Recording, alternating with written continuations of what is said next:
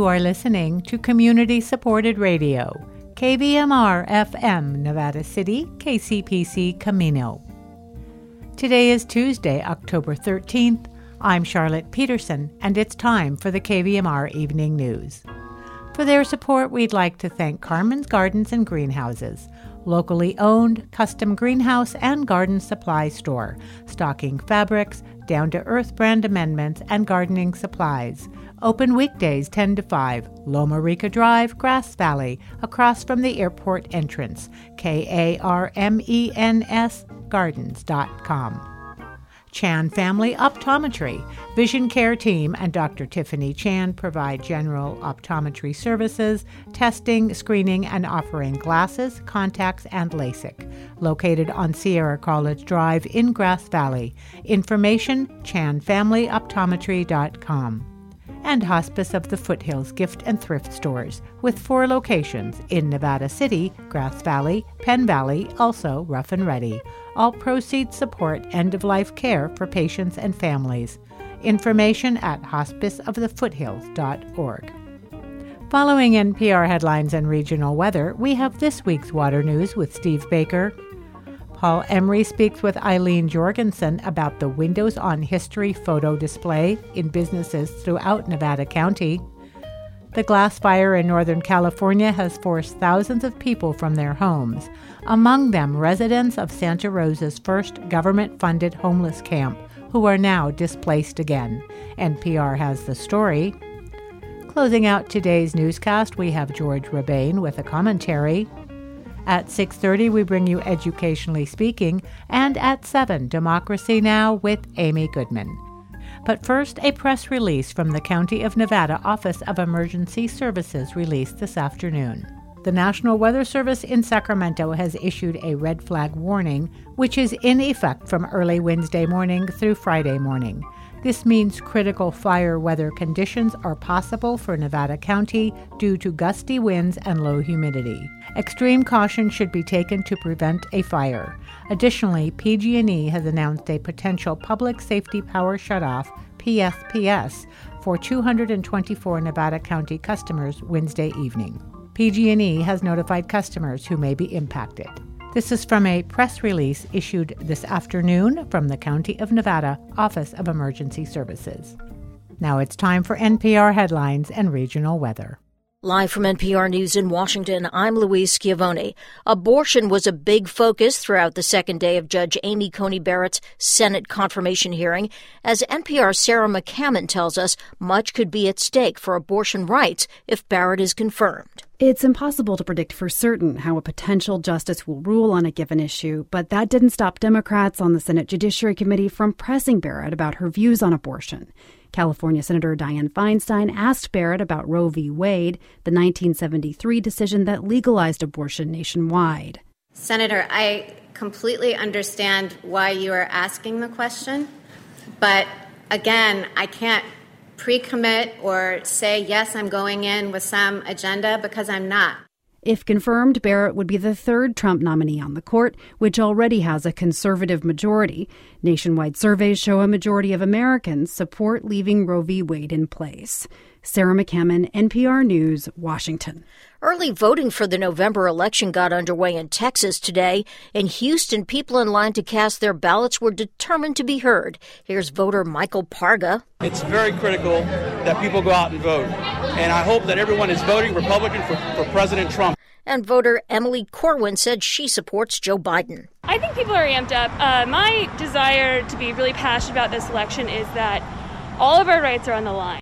There were long lines across the state as Texas was one of just five states that did not significantly expand mail in voting this year. A militia group charged with conspiring to kidnap Michigan Governor Gretchen Whitmer also discussed Virginia Governor Ralph Northam. As Roberto Roldan with member station VPM reports, the revelation came from an FBI agent during a hearing in Michigan today. The FBI agent testified that two of the six men charged in the Michigan case also met with other militia members in June. At the meeting, they discussed taking a sitting governor and mentioned Whitmer and Northam by name.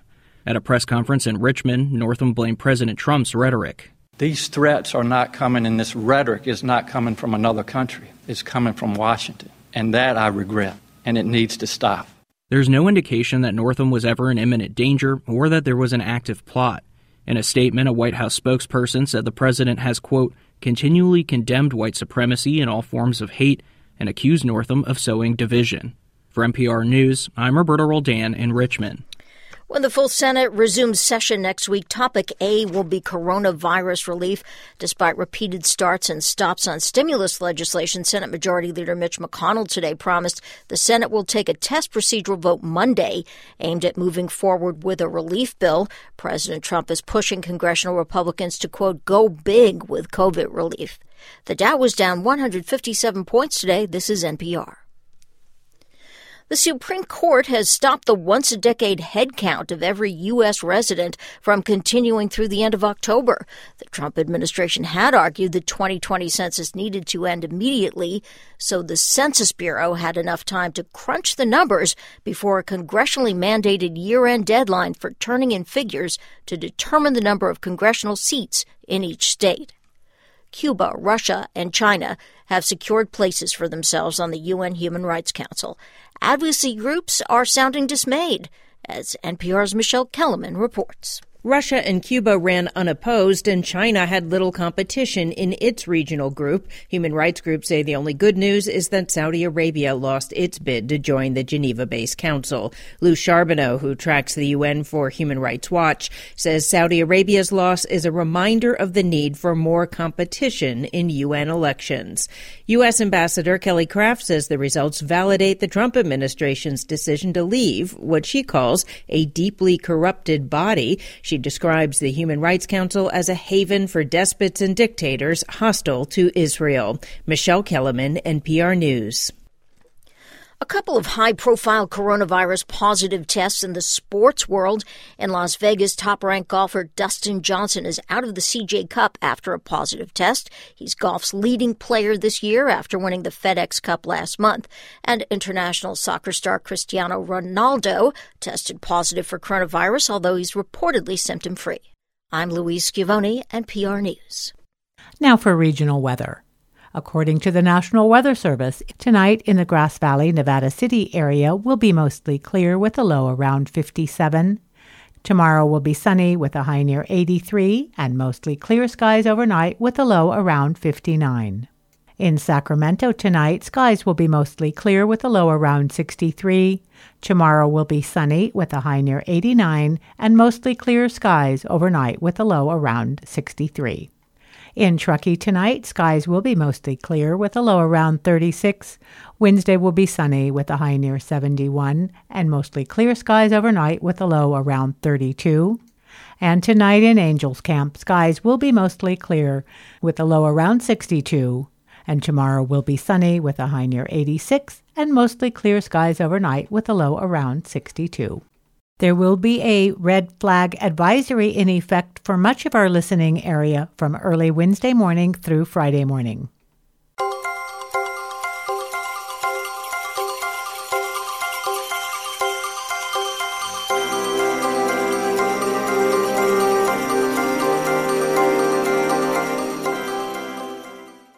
This water news with Steve Baker is supported by Clearwater and Filtration on Rough and Ready Highway, Grass Valley. Well, Steve, the weather has been just great. Uh, just in the last few days, blue skies, pretty clear, pretty clear, not too much smoke. it's beautiful outside, and mild temperatures that reflect the typical fall season. Uh, well, what are the weather predictions for the upcoming seasons? Well, look at where we just came from. We have just experienced, all of us, the hottest September in California ever recorded. This is what we're coming out of. Uh, that's according to the National Oceanic and Atmospheric Administration. So now, as far as predictions go, go we're told that a strong La Nina is developing. And so that means dry patterns of weather will be harder to break. We're in a dry pattern right now. They, they're saying that 85% chance of this persisting through the winter. So this heat may be with us for a while, which means we might have a warm winter. Uh, the theme of hot, dry conditions will likely continue in California and the West, is what they're saying. So it's not just going to hit California. Typically, the polar jet stream shifts in a La Nina condition and it goes further north. So Oregon and Washington may receive a lot of water this year, this winter, but we may not. Well, this suggests that climate change is with us again, which is a reminder that we need to prepare for these kinds of more extreme conditions mm-hmm. being with us more often. I know that uh, the California in general is very responsible in preparing for climate change, but is this seen uniformly across all of our counties as well? Yeah, that's a that's a great question. There are differences in uh, both approach and also in the level of effort in various counties. So why don't we just take Sacramento and Yuba counties as an example? Sacramento County, they have a climate change a climate action plan that started in 2009 and it focuses on reducing greenhouse gas emissions to the 1990 levels by this year by 2020 well, you know what? They met their goal in 2016, and so now they have they have reset that goal, and their focus is on an, a, a, more uh, accelerated goal, and by the year 2030 they're recognizing that we we really do have more extreme heat waves, more extreme storms, and we're going to have less rainfall and less snowpack in the Sierras. They, they recognize that. And so the Sac- Sacramento County, they're looking at converting 2,000 county vehicles to renewable energy as a way of helping out. And, and I didn't really know this till just now, they're uh, making a, they're considering making a solar farm at the Sacramento airport. So with all these good things uh, that are being done, however, the Sacramento Board of Supervisors they tend to lean towards a slightly more conservative thought, which means progress may be a bit slower than than desired. Okay, now Yolo County, Yolo County Supervisor Don Saylor, he says that they see climate change happening in real time, on a real time basis, and they've approved already of for of fifty thousand dollars for funding their advisory committee on this subject. They've even declared a climate emergency, which Sacramento has not done yet that provides a lot of other benefits when you do that. They started their clean energy plan in 1982, so even earlier in Sacramento, and they finished a gas to energy facility at the county landfill. So they're capturing methane now at their county landfill.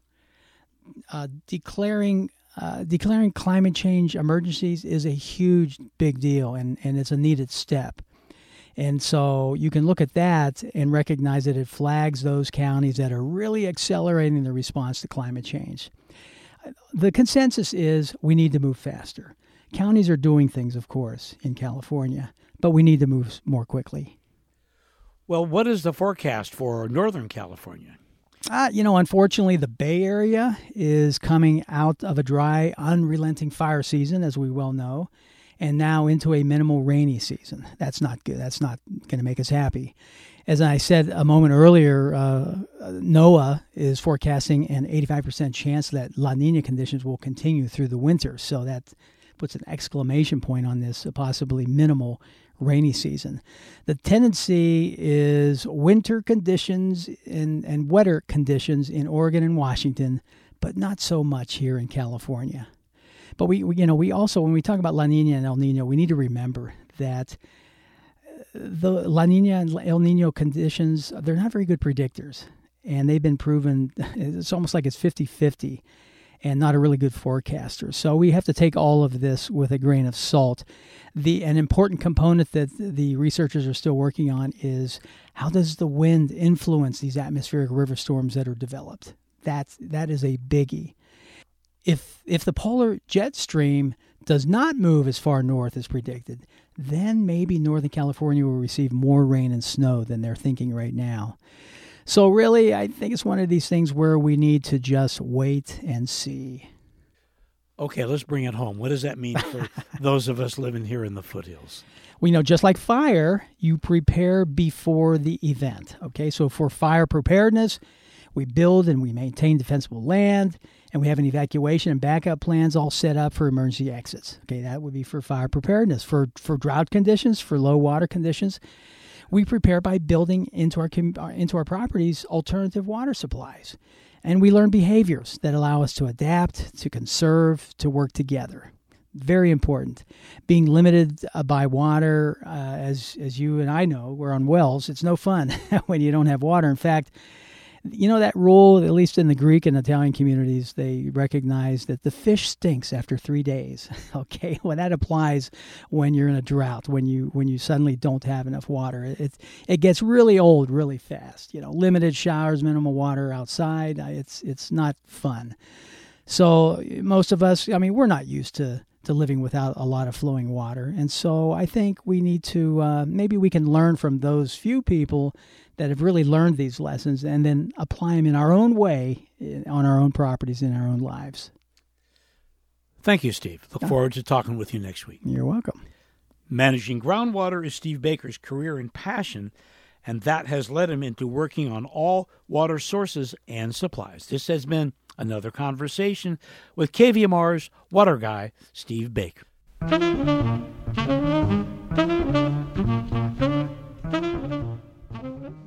I'm speaking with Eileen Jorgensen, and we're talking about Windows on History. It's an event that's going to be happening um, real soon. My first question, Eileen, is tell our listeners exactly what is Windows on History. Thank you, Paul, for having me on to tell the world that Windows on History is happening right now in the beloved Nevada City. It's a month long exhibit of 35 mural sized historical photos with accompanying stories placed in shop windows at the approximate location where the photos were taken between 1850 and 1920. My goodness. So, really? in, other, so in other words, if there is um, oh, a, a window, uh, say say Yabobo or something like that. If it's yeah, in that window, exactly, then you you're gonna you're gonna see that building during those dates. That's right and you'll see the view out of those. Now that's one of the most historic little areas of our town, uh, the view of the courthouse. So there's a lot of photos right in there on North Pine, and Commercial is the older part of the town. But we did special emphasis this year with the Oustomah Lodge, the Oddfellows on 225 Broad Street, and we accented their suffragette windows with the photos of Lower Broad during the turn of the century. So this has been going on for a few years. Tell us about the, the, actual history of the event. The history of the history. 15 years. This is the 15th year with a hope that this is all refurbished because we didn't even really know about the Nisenan when this all started. It was started by the Business Improvement District believing that really our history is our gold in our gold country and that we wanted as merchants to accent it it had been already done with the um, California um, Arts Council years before, so we had a sense of what it could look like, but nothing with the tradition of what we had to offer. Because Nevada City was the third most populated city in California in 1856. So these... after San Francisco and Sacramento. So we have a lot of history here that really nobody else has. Yeah, you know, it's uh, interesting to realize how old uh, Nevada City and Grass Valley are compared to That's most right. of the towns in California. Because right. m- most of them, you know, especially the valley towns, there wasn't towns in those days. Yeah. you know, but these go back to the gold rush, of course, when, and the commerce that came during that time needed a town, and That's here right. we are. and Uh, we became the county seat. We were part of Yuba County, and we became the county seat, and that's when a lot. That's what's kept the vibrancy in our town all of these years, and then the foresight of about five city, city council uh, people, mostly men, I believe, in 1960 when the freeway went through and really destroyed a lot of the historic buildings, and you'll see it in the photos. They got together, and it took three years to create an ordinance to maintain what was left. And it, they call it mother lode architecture. And they actually have, uh, we are in the Registry of Historic Places, federal uh, in Washington, and the Planning Commission is mandated to maintain the mother lode architecture for the future. So that's the reason that we just love our town so much is because it's beautiful and quaint and it really is the real deal. Now, these photos, um, uh, when were they collected, and are, are, new ones being discovered? Well, we had a whole lot to start with, and after 15 years of putting them in windows for a month, we're now down to 35. Um, our focus is streetscapes. So we have gotten private collections, and of course, the Foley Library and the Searles Library and the Historical Society have all helped. Um, we haven't really added to it over the years. Um, they're the same photos with captions that we've been putting out. But what's out there now is the best of them. And there is now talk that we um, move ahead and upgrade it and include the Chinese experiences as well as the Nisenan history. So, people coming to town, uh, wanting to see this, uh, where do they start, and, and how uh, how do they get involved with with the with the route here of these pictures? Well, it's the perfect COVID adventure. You're on your own in the open air, and you're walking around town, and they are in full view in the windows. And so I have a list here that I'd like to read of the windows just to show you the breadth and the length. Sure. All of the historic district have pictures. So there is not a walking tour. So just on your own, Bonanza, the hat store, Mama Madrone, there's two at Utopian Stone, Phoenix Rose, the Nevada City Chocolate Shop, Treats, Earth Store, Soulcraft, Novak's, Magic Carpet, Solstice, J.J. Jackson's. There's two at Asylum Down. There's two at Yabobo. The Classic Cafe, the Bistro 21, Inner Sanctum, the Nevada City Winery, and there's four at the Oddfellows Oustomah Lodge, and there's two at Gold Mountain. Wow, that's quite an effort, I must say. and the Gold Mountain exhibit is beautiful. Jick has the history of Chinese families that we just added pictures of the Chinese quarter to what he already had, and it's very powerful in both of his windows, so not to be missed. So, and it's all up and up and uh, visible as we speak. It's visible as we speak until the end of the month. Okay. Well, thank you very much, Eileen. Anything you'd like to add? Um, I think as we go on um, in our lives, I think history is becoming more important to see where we're coming from, but then to walk back into history, into the past, and see how other people did it and how good it feels to be there. Um, this all also needs to be supported. And so I hope people take the moment to see, you know, what it was like when there was trees in town and what it was like before telephone poles and um, just the beauty of the costumes people wore in these rough and tumble towns, and of course, a lot to do with theater and the arts. So we're very fortunate um, to have such fabulous history right, right here. Eileen Jorgensen, thank you so much for speaking with KVMR, and, and I'll be out okay. there checking it out. Oh, good. Thank you again. Thank you. Bye, everyone. Bye bye. All right, firefighters in Northern California say they should be able to extinguish a wildfire in wine country in about a week, so some good news. That fire forced thousands of people out of their homes, including people who were living in Santa Rosa's first government funded camp for homeless people. It gave people who'd spent many years on the streets real homes.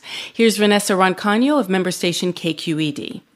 A homeless resident recorded the evacuation on his phone in late September. Fire from Napa coming over the, One of the evacuees was Carmen Almejo. We were sitting having coffee and we could feel the fire and, and we could smell it so well. There's a fire coming up over the hill. It's glowing really bright red. I know we had to evacuate. It's very scary. I've never been in a fire like that. Before the homeless camp, she lived in the woods for two years. Almejo is one of the 60 residents of Los Guilicos village, a transitional shelter funded by the county. Chris Grable manages the village of tiny homes. He's in charge of housing services for St. Vincent de Paul of Sonoma County, and he led the evacuation. Unsheltered folks are used to being evacuated in one form or another, but there's also a lot of trauma from that. He says that made for some tense moments. What I had to say to one woman who was really panicking and really uh, struggles with mental illness was, if you don't go, I have to stay, and my little daughter will not have a father anymore. She immediately was like, okay, okay, just give me, just give me 20 minutes. I was like, we don't have 20 minutes. Grable got everybody out of Los Guilicos Village, or LGV, that night. We've been evacuated from the LGV, and we're now headed to Fairgrounds. Most Los Guilicos evacuees are still at the Sonoma County Fairgrounds in tents and trailers.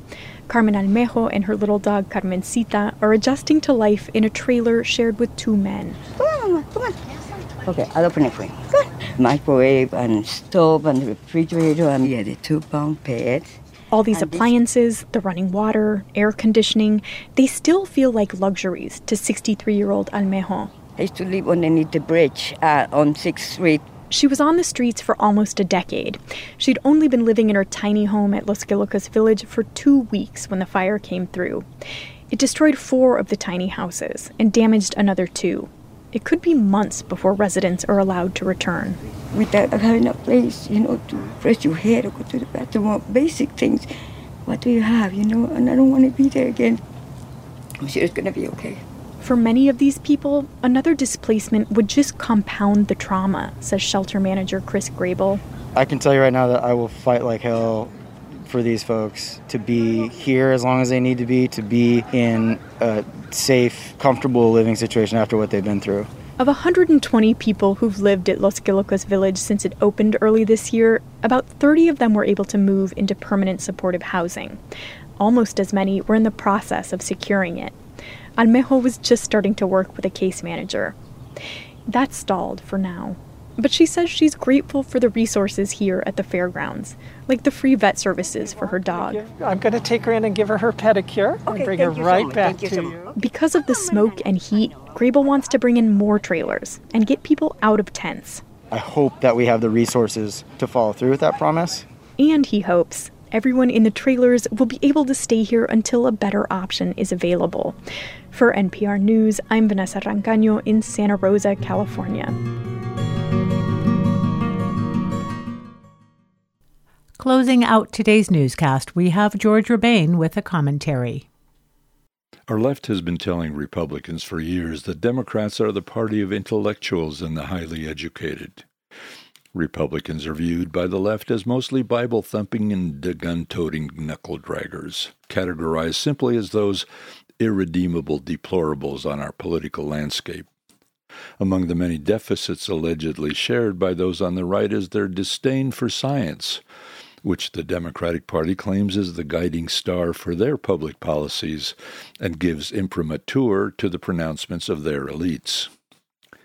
The strongest substance for that belief is the oft cited ratio of white college graduates who claim party affiliation. The Atlantic sits solidly on the throne of left wing wisdom and light, from whence it advises us that America is divided by education, and asserts that, quote, the gulf between the party identification of white voters with college degrees and those without is growing rapidly. Trump is widening it. Unquote. Actually, there is no evidence for that. And the National Center for Educational Statistics has shown a growing fraction of those of all races and ethnicities who obtain bachelor's or higher degrees. What really is more than puzzling is the lack of published numbers on party totals of those who have a four year college degree or higher. It is well known that Democrats enjoy higher percentages of black and Hispanic members, but we don't know how many of these with college degrees make up or contribute to each party's cohort of the well educated. The best we can tell from Pew Research is that, quote, about a third, 34% of those with college degree or more education identify as Democrats, compared with 24% who identify as Republicans. Note that this doesn't answer what fraction of Democrats versus Republicans have a college degree or more. So let's attempt to leapfrog this gap in our knowledge and find out how the parties react to the most up to date science regarding COVID 19. The World Health Organization has recently concluded that lockdowns as a pandemic response don't work and instead do great damage to the poorest segments of the world's population. This conclusion was amplified by last week's pu- publication of the Greater Barrington Declaration, drafted by health scientists from Harvard, Oxford, and Stanford, and co signed by thousands of professionals from all walks.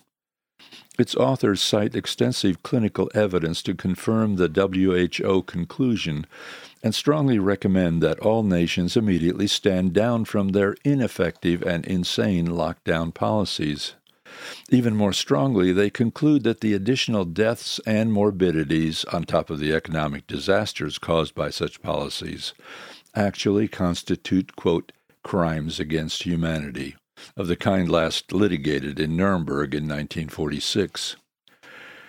For reasons we don't have time for here, the left wing news outlets have covered none of this, and apparently the country's declared Democrats don't look much beyond what they are told on MSNBC, CNN, et al.